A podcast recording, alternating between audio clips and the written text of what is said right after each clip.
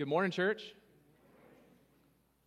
It's good to see you. Good to worship with you. It was a great time of singing songs to the Lord. I'm not sure if I have croissant on me. My son back there had a croissant. He was like getting it all over my shoulders. But amidst that, I still was worshiping God. And I loved hearing the voices of the church just cry out, hallelujah. So if you know me or know a little bit about me, you know where me and Pastor Daniel came from, a church called Harvest in Riverside. And when I was ordained as a minister there, I felt like I got thrown to the deep end of pastoral ministry, partly because the church we came from had 8,000 regular attenders. So there was no shortage of ministry opportunity. So couple that with the main responsibilities of dedicating ourselves to the study of God's word and to praying. There was so many other responsibilities, whether it be leading other different ministries, all kinds of different ministries, but also things like marriage counseling, memorials, all kinds of types of counseling, all of which had their own learning curve. I was thinking about my first year as a pastor at Harvest, and I remember that I did 7 weddings, 8 memorials, and wait for it, 1 quinceañera? Is that how you say it? Close enough? Yes. Okay. The R sounds like a T. Just go with that. Yes, I even did one of those, and that one had a learning curve as well. But out of all the responsibilities that the Lord put in front of me at my time and my season at Harvest, the church Harvest in Riverside, the one with the steepest learning curve was grief counseling. Counseling or ministering to those who are grieving.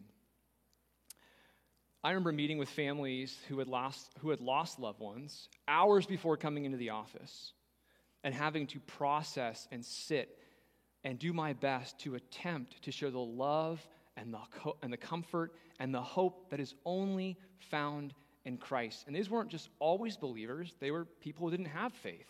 They just heard about our church and didn't know where to go. So they would come in, and we would spend time with them trying to minister and love them. And let me tell you, it was so hard, and it still is hard. It is challenging, difficult, rewarding, but difficult to minister to those who have lost loved ones. Because you know what? Their world has been flipped completely upside down. Things just don't make sense. Now, I'm grateful that I had some pastors who were just faithful ministers of the gospel. And they took me under their wing. They would take me on hospital visits. They would take me to go visit families who have lost loved ones. And they did a really good job at teaching me and showing me how to discern what to say, what scriptures to share, when it was appropriate to reach out and hold somebody's hand, or give somebody a hug, and oftentimes, when it was appropriate, just to sit, to be quiet, to be present, to be interceding through prayer, to just be available for families who need you. Now, in the first year, I remember one particular story, and without getting into the details, this lady, this grandma, had called our office, and she had told my secretary that her grandson had passed away, early 20s. And she said that, hey, I know that he knew Pastor Ryan, and so I'd like to meet with him. So she came down the day of this tragic passing, and I met with her and grieved together with her because I did know this person well. The following day, his mom and dad came down, and I was there to minister to them and do my best to attempt to show the love and comfort and hope that's found in Christ. Later that week, his younger sister came in, and I was able to meet with her and talk to her as well about the hope that's found in Christ. And we ended up meeting for 6 months straight. So it was, and they decided to not meet together. It was individual counseling appointments because they were all trying to grieve separately along with bringing them together. And I remember one time as a minister, I was trying to walk them through what it means as far as God's plan, God's goodness, God's justice, God's love. Walking them through Romans 8:28 theology, knowing, believing, and trusting that God has a plan, that he will work it out for the good for those who love him and are called according to his purpose, and really trying to drive that home. Again, being a younger pastor and really not having any firm understanding of what it actually felt like to lose somebody. I remember this mom, she was very honest, and she said to me, I know that God has a plan in this. I know. I know the Bible tells me that he will work this out for good. But from her perspective, she said, but I just don't see it. I don't see the good in this. In fact, she saw the opposite of good. How could God allow this? What possible good is he going to draw out of this, out of all of our pain? Because for her, her son's passing just felt pointless. He was too young. Why did he have to die?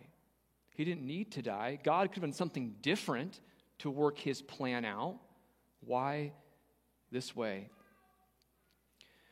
What do you do when what you believe about God, his character, his goodness, his good plan, what do you do when that doesn't match up with what you see or what you feel or what you experience?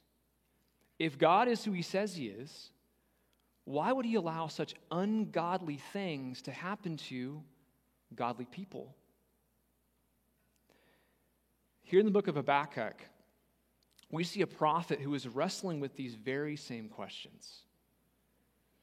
And what we immediately learn from this prophet this morning is when we have these types of questions, these questions that seemingly don't really have answers, we ought to go to God with them. Not run from God, not hold the questions in, but to go to God honestly. And by his grace, God will give us the answer we need. Maybe not the answer that we want, but the answer that we need to help preserve us and help us to endure through the pain and the confusion. Now, last week we learned that Habakkuk was a prophet of God during a period of time where God's people were embracing all kinds of wickedness. We learned that in Habakkuk chapter 1, verse 4, which Pastor Daniel went over last week. If you weren't here last week, I would encourage you to go back into our podcasts, get that groundwork done with Habakkuk 1. It was an amazing sermon. We'd love to have you do that, and then jump back in. And just to give you, spoiler alert, this is a 3-part series, okay? There is one more sermon after this that we're planning on to finish out the book of Habakkuk. But anyway, go back and get that if you haven't. Now, when Habakkuk, this prophet, when he looked around at his nation, all he saw was violence. He saw destruction. He saw injustice. In essence, God's people had forsaken godliness. And Habakkuk had felt that God had forsaken them. So he cried out to God with a legitimate complaint back in Habakkuk chapter 1, verses 2 through 4. And this is the gist of his complaint. He says this, how can God sit idle while the wicked devour the righteous? How can he do nothing? God, if you are good, if you are just, if you are righteous, if you are holy, which I believe you are, how can it be that you seem to not care about what's going on with your people? This perplexed Habakkuk, because what he knew to be true about God's heart towards his people was not lining up with God's perceived behavior. So Habakkuk cast this honest complaint towards the heavens, and last week he saw that God had answered him. First, God answered him this way. He tells Habakkuk that he's not standing idle. God is actually doing something. He is doing a work that Habakkuk wouldn't believe even if God had revealed all of the details of it. That's the comforting part of God's answer to Habakkuk that we heard last week.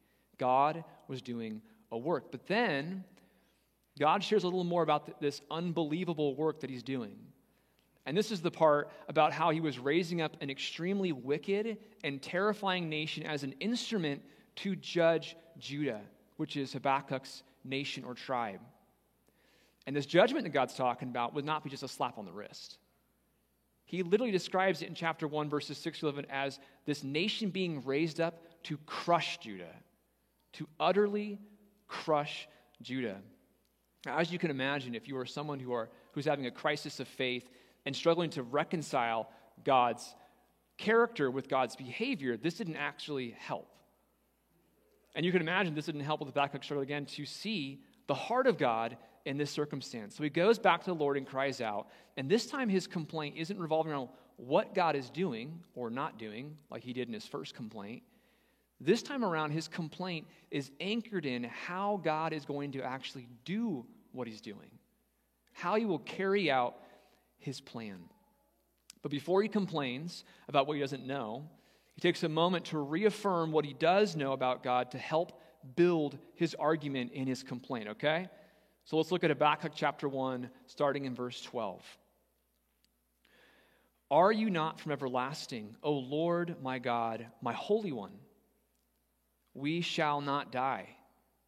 O Lord, you have ordained them as judgment, and you, O Rock, have established them for reproof. Let's stop there. Here, Habakkuk shares three things he believes about God that he believes are completely true. And he starts with a rhetorical question, and that is, are you not from everlasting? Are you not eternal? Now, Habakkuk believes the answer to this question is yes. He believes that God is eternal. He believes that all things have been created by God and through him, and all things submit to his righteous rule. Habakkuk believes this. We have no reason to believe that he doubted these fundamental beliefs concerning the Lord, because Habakkuk was raised to know and love the Lord. And knowing Habakkuk, knowing that he was designated as a prophet, which means a mouthpiece for the Lord, he spoke on behalf of the Lord. He delivered God's word to his people. We know that Habakkuk didn't just know God, but that he was known by God. God knew Habakkuk, and Habakkuk trusted God and his word. So Habakkuk believes God is from everlasting, and he believes that God has ordained this coming judgment through Babylon from the beginning. It was ordained from eternity past. God was not taken off guard by Judah's waywardness.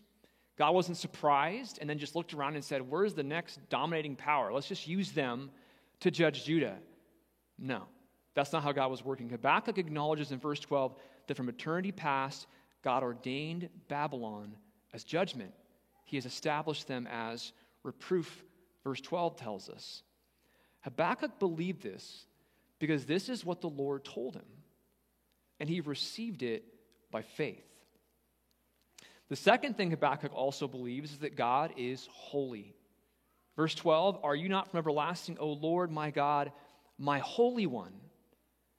God's people have had a very clear understanding of God's holiness because they had to deal with temple worship, which was a system of worship that God had set up for his people so that he could dwell with them and they could intercede and be with him. The problem with that is God is so holy that if anyone enters into God's holy presence, unclean or unholy, they will surely die. No one can enter God's presence, or else they would be done, because God is so pure, he's so righteous, he's so powerful, he's so good, and because we are not those things, we cannot be in his presence. It would be like us flying towards the sun. We wouldn't even be able to get close before we were burned up by the intense heat that the sun puts off. In Exodus, when Moses encountered God in the burning bush, God told him to not come close because he was unholy. If he would have come close, surely Moses would have died. Habakkuk believes that God is holy and that will have nothing to do with sin, evil, or wickedness. The third thing we see here is Habakkuk also believes that God will preserve his people. This is important. God will preserve his people. This is why he writes in verse 12, we shall not die. That may sound like an odd statement at first, maybe even almost an overconfident statement. We shall not die. He trusts that God will keep his promises to preserve a remnant of his people. Certainly Habakkuk had promises in mind, such as 1 Samuel chapter 12, verse 22, for the Lord will not forsake his people, for his great name's sake, because it has pleased the Lord to make you a people for himself. Or Deuteronomy chapter 7, verses 7 through 9. It was not because you were more in number than any other people that the Lord set his love on you and chose you, for you were the fewest of all people. But it is because the Lord loves you and is keeping the oath that he swore to your father that the Lord has brought you out with a mighty hand and redeemed you from the house of slavery, from the hand of Pharaoh, king of Egypt. Know therefore that the Lord your God is God, the faithful God who keeps covenant and steadfast love with those who love him and keep his commands to 1,000 generations. And lastly, most certainly, Habakkuk had in mind the Davidic covenant, where God promised that the Messiah would come through the descendant of David and the tribe of Judah, his own tribe, and would establish a kingdom, not temporarily, but forever. 2 Samuel 7 tells us. These promises were passed down in ancient Jewish storytelling and in the Torah, and Habakkuk would have known and cherished these promises. Surely God would preserve Judah. Why? Because God said he would. This is what Habakkuk believes to be true about God. Quick recap. He believes that God is eternal, that he's established his plans from eternity past. God is holy. He is without sin. More than that, sin has no place near him. And that God is faithful to his people. He will not let them be destroyed. This is the solid footing received by faith that Habakkuk has entering into this complaint. But now, it seems this solid footing, or should I say this faith, has been shaken by God's plan, or at least by the hearing of God's plan, his plan of judgment. And it caused him to question what he knows about God here in Habakkuk chapter 1, verse 13. He says this, this is Habakkuk talking to God, you who are of purer eyes than to see evil and cannot look at wrong, why do you idly look at traitors and remain silent when the wicked swallows up the man more righteous than he? Habakkuk has two problems with God here. One, how can a holy God use such unholy tools to accomplish his work? How can a holy God use such unholy tools to accomplish his work? He says, you are of pure eyes and to see evil. You cannot look at wrong. Why do you idly look at traitors? Here's his rub. God, if you're holy, how can you be involved in raising up the wicked nation and allowing them to kill and steal and destroy? The Babylonians are the antithesis of your character. They're evil. They're the opposite of holy, and this is a problem. Habakkuk is unable to comprehend how God is able to use such unholy tools to accomplish his perfectly good work and remain holy while doing it, to keep his hands clean. He is saying to God, your eyes are too pure to behold this evil. Everything I know about your holiness tells me so. You can't look at wrong without acting, let alone ordain this wrong to fulfill your righteous plan. How are you able to handle this? How are you able to handle this wicked and still remain holy and still be the God who I know you to be? What am I missing here? What Habakkuk is hearing from God does not compute with his understanding of who God is. His second complaint is this: why are you judging us with a nation that is far more deserving of judgment than us? I mean, look at them. Habakkuk asks, why do you idly look at traitors and remain silent when the wicked swallows up the man more righteous than he? He's talking about himself. He's talking about his tribe, his people. He sees his people as more righteous than the other guys. Now, his first problem involves God being too holy to raise up Babylon. Now his problem is that he thinks Judah is too holy to be judged by Babylon. He is struggling to understand why they are being judged right now, because Babylon clearly is the more wicked nation. Why are you letting them succeed here? Why are you using them to judge us? He uses a metaphor here in verses 14 through 17. You make mankind like the fish of the sea, like crawling things that have no ruler. He brings all of them up with a hook. He drags them out with his net. He gathers them in his dragnet, so he rejoices and is glad. This is a deep sea fishing metaphor. And in this metaphor, Babylon is the ruthless fisherman who is hooking and dragging the surrounding nations out of their land like fish caught in a net against their will. And this implies death and destruction and despair. And Habakkuk says that the Babylonians find joy in this. He goes on in verse 16 and 17, therefore, speaking of Babylon, he sacrifices to his nets and makes offerings to his dragnet, For by them he lives in luxury, and his food is rich. Is he then to keep on emptying his net and mercilessly killing nations forever? Habakkuk appeals to God's righteous anger and describing the Babylonians as having zero regard for God. All of their success, all of their victories, all of their spoils, all the acquired power that they have, they credit to themselves, not to God, not to anybody else. They are a world power because they have made themselves a world power. Habakkuk is pointing out that they do not think that God raised them up for judgment. They believe they've raised themselves up. This is confirmed in chapter 1, verses 10 through 11. Speaking of the Babylonians, at kings they scoff, and at rulers they laugh. They laugh at every fortress, for they pile up earth and take it. Then they sweep by like the wind and go on, guilty men whose own might is their God. They worship themselves. They boast in their own might. And Habakkuk is saying, how can you allow this nation to sweep in and try to steal your glory? I mean, wouldn't the ancient world just mock the God of Israel for not rising up against this nation, especially since this nation will be coming in to crush God's people? How does that make you look, God? It's as if Habakkuk is processing God's response and saying, let me get this straight.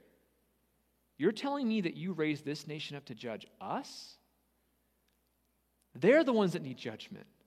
How can you judge us for our sin with the people that are far more wicked than us? Why aren't you judging them? Why are you letting them off the hook? Again, you who are of pure eyes and to see evil and cannot look at wrong, why do you idly look and stand by as these traitors come in and destroy us? What an interesting change of tone compared to his first complaint. Again, if you were with us last week, remember, first he was crying out for God to judge his own people because they were wicked. His own nation, he needed God to judge them because they were wayward. He wanted God to course correct him. Now he's heard God's plan on how he will do that, answer his first request, and he's saying, hey, we're not that bad compared to them. Judge them first. If you're a God of righteousness and justice, let's start there, and you can work your way down to us. Here we're reminded that God shows no partiality in his judgment towards sinners. Or to put it a different way, God does not grade on a curve. Sin must be punished, and sin will reap the judgment of God. Romans 3:23 tells us all have sinned and all fall short of the glory of God. If you sin, you're a sinner, and every sinner will be called into account, the good, the bad, and the wicked, all alike, will be called into account and will face the judgment of God. There is, however, a difference between a righteous sinner and a wicked sinner. A difference between a righteous sinner and a wicked sinner. It's not that one sin won't receive judgment and the other will. The difference is that the righteous sinner's judgment came down on Jesus at the cross. And it is by faith in Jesus that we are made holy to be in God's presence and live. God doesn't grade on a curve. Sin must be dealt with. And for the Christian, sin was dealt with in the person of Christ.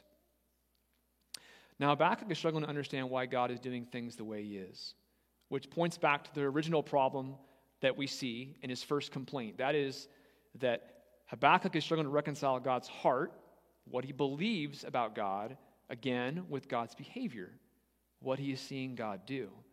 So he casts his complaint once again before the Lord and waits for an answer. And he says this. I'm not sure if it's a stubborn tone or what. He says, I will take my stand at my watchpost and station myself on the tower and look out to see what he will say to me and what I will answer concerning my complaint.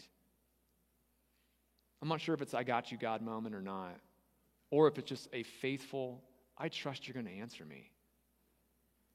We don't know how long he waited, but we do know the Lord answered. And what does God have to say to Habakkuk regarding this complaint? I have two answers for you. One, God says, have patience. Have patience. And two, God says, have faith. have patience, and have faith. Habakkuk 2:2-17. Let us reread this lengthy section so we can get a good understanding as I'm walking us through it. And the Lord answered me, "Write the vision, make it plain on tablets, so he may run who reads it. For still the vision awaits its appointed time. It hastens to the end. It will not lie. If it seems slow, wait for it. It will surely come. It will not delay. Behold, his soul is puffed up. It is not upright within him, but the righteous shall live by his faith. Moreover, wine is a traitor, an arrogant man who is never at rest. His greed is as wide as Sheol. Like death, he has never enough. He gathers for himself all nations and collects as his own all peoples. Woe to the Chaldeans! Shall not all of these take up their taunt against him with scoffing and riddles for him and say, 'Woe to him who heaps up what is not his own, for how long? And loads himself with pledges. Will not your debtors suddenly arise, and those who awake, who will make you tremble? Then you will be spoil for them, because you have plundered many nations, and all the remnant of the people shall plunder you, for the blood of man and violence to the earth, to cities and to all who dwell in them. Woe to him who gets evil gain for his house, to set his nest on high, to be safe from the reach of harm. You have devised shame for your house by cutting off many peoples. You have forfeited your life, for the stone will cry out from the wall, and the beam from the woodwork respond. Woe to him who builds a town with blood and founds a city on iniquity. Behold, is it not from the Lord of hosts that people labor merely for fire, and nations weary themselves for nothing? For the earth will be filled with the knowledge of the glory of the Lord as the waters cover the sea. Woe to him who makes his neighbors drink. You pour out wrath and make them drunk in order to gaze at their nakedness. You will have your fill of shame instead of glory. Drink yourself and show your uncircumcision. The cup in the Lord's right hand will come around to you, and utter shame will come upon your glory. The violence done to Lebanon will overwhelm you, as will the destruction of the beasts that terrified them, for the blood of man and violence to the earth, to cities and to all who dwell in them." The Lord's answer begins with some basic but very important instruction in verse 2. He says, write this down. Record this. Write the vision, make it plain on tablets, so he may run who reads it. For still the vision awaits its appointed time. It hastens to the end. It will not lie. If it seems slow, wait for it. It will surely come. It will not delay. Have patience. What is it that Habakkuk is to wait for? Woe to Babylon, for their judgment is fixed, and it will surely come at my appointed time. Or to say it another way, don't worry about them. They will get theirs. The Lord describes this recompense in verse 6-17. Every nation that will be destroyed by Babylon will eventually rise and repay them the same evil. Those who they plunder will arise and plunder them. Those who they took land from will arise and conquer them. Those whose livelihood they destroyed will arise and return the favor. Those who they dishonored and shamed will rise up and disgrace the nation of Babylon, and the world will hear of its fall, and we have. Those whose sons, daughters, mothers, fathers, that was killed and were took as slaves will arise, and they will do the same to Babylon. This isn't karma. This is the eternal and holy King of heaven judging wickedness through human agents, just like he's about to do to Israel. This is God's judgment, and it will come as the Lord raises up nations, just and unjust alike, as instruments of judgment against all unrighteousness. In Isaiah chapter 5, verse 26, Isaiah says this about this very thing. He, speaking of God, will raise a signal for the nations far away and whistle for them from the ends of the earth. And behold, quickly, speedily, they come. Like a master who has some very well-trained dogs, just whistles, and they're there. God will call them for judgment. Jeremiah 51:11, sharpen the arrows, take up the shields. The Lord has stirred up the spirit of the kings of the Medes because his purpose concerning Babylon is to destroy it. For that is the vengeance of the Lord, the vengeance for his temple. Like a stone thrown in a beehive, the Lord just stirs up these nations to go and execute judgment on his behalf, to fulfill his righteous, his holy, his eternal acts of judgment. The Lord is telling Habakkuk, this is what's coming for Babylon. They will have their fill of shame instead of glory. The cup in the Lord's right hand will come around to them, and that is the cup of judgment. And when it does, verse 14, the earth will be filled with the knowledge of the glory of the Lord as the waters cover the sea. This is hearkening back to the flood, judgment. God says, just wait for it. Write this down, and what I have told you most assuredly will come to pass. Now, it's hard to be patient. I got 4 kids. It's hard to be patient sometimes. But it doesn't take 4 kids to work on your patience or to challenge your patience. I mean, just traffic, everyday life. It's hard to be patient. But it's especially hard to be patient in great times of uncertainty. But one thing that helps strengthen our resolve in the area of our patience is the confidence that what we are waiting for will certainly come to pass. That what we are waiting for will certainly come to pass. Church, what God decrees will certainly come to pass. Daniel 4:35, all the inhabitants of the earth are accounted as nothing. And he, God, does according to his will among the host of heaven and among the inhabitants of the earth. And you know what? None can stay his hand or say to him, "What have you done?" None. What God promises, he will surely fulfill. No one can stay his hand. And when we struggle to connect the dots between who we believe God to be through his revealed word with what we see him or what we see him allowing to happen around us, the Lord first tells us to have patience.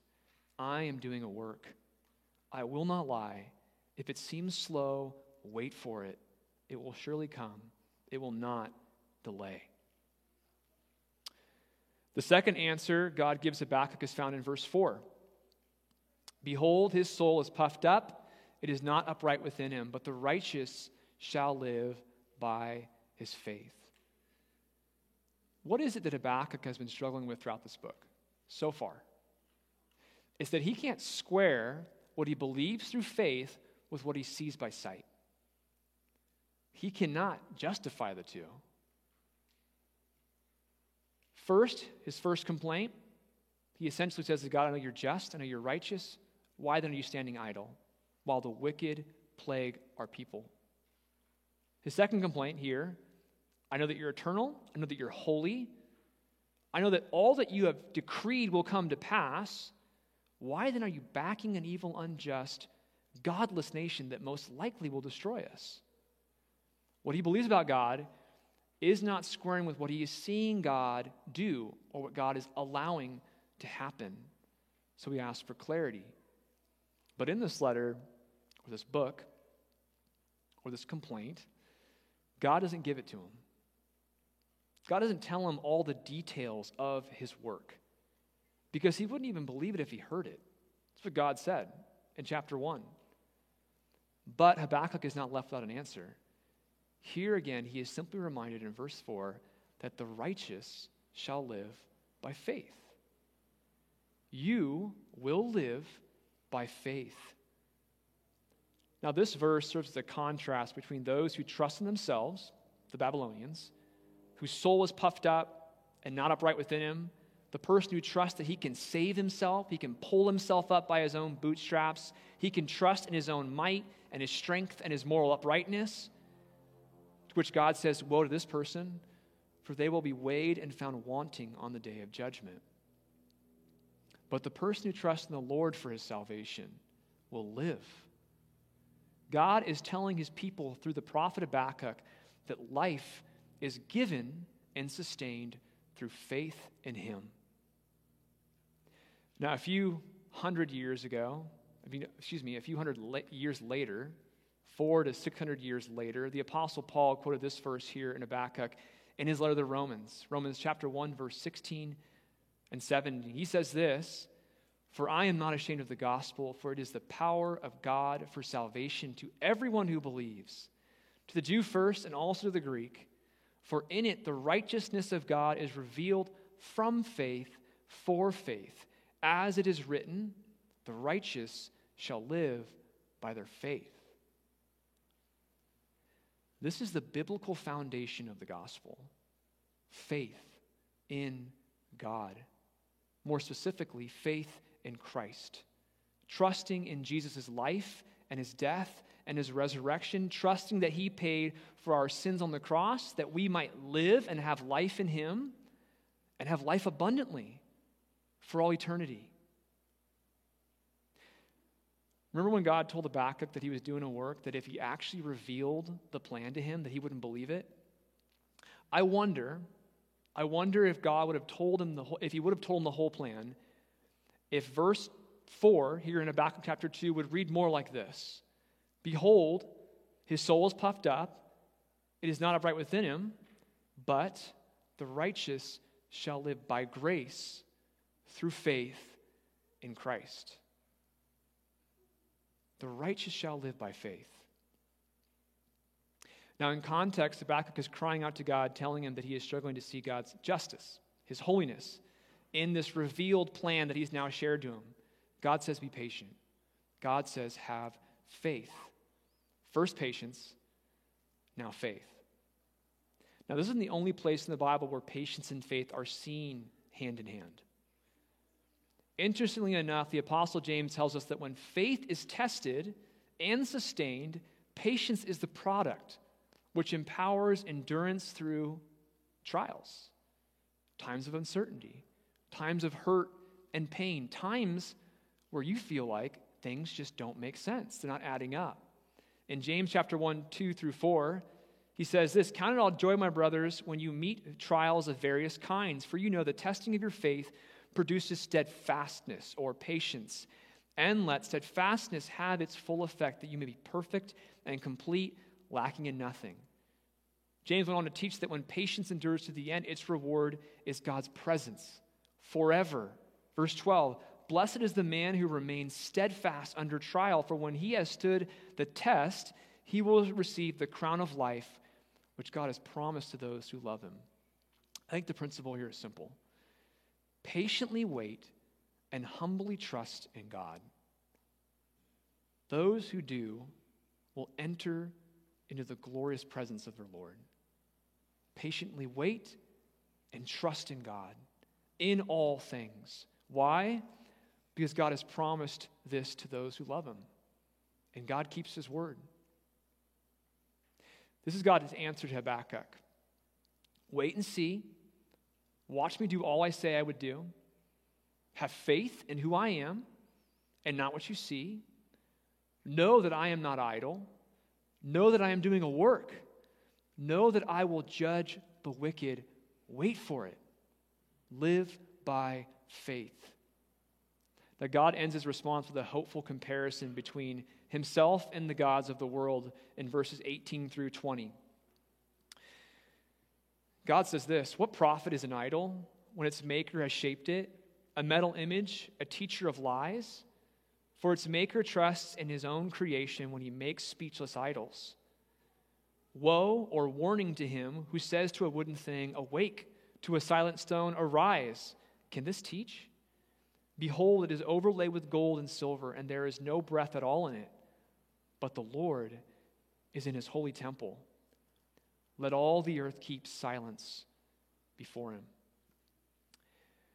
I believe this comparison is meant to cause Habakkuk to rest from all of his concerns and worries and to remember who God is. To remember that if God is for him, that nothing will stand against him, because there is no one standing. There's only one God. All these other gods are false, made by men, men who trust in themselves, in their own might, in their own ability to save themselves. The Lord, on the other hand, is in his holy temple, And when he calls to account, the whole earth will stand silent before him. Next week, we're going to see how Habakkuk responds to God's answer. It's going to be a goodie. So come back next week. But in conclusion, for us today, when what we see, you and I, throughout our Christian life, through hardships and trials, through death and sickness, when what we see doesn't line up with what we know about God, for better or for worse, God tells us to trust his word. If it seems slow, wait for it. It will surely come. It will not delay. God also tells us to trust his heart. Trust in the Lord with all your heart and do not lean on your own understanding. We all know where our understanding gets us.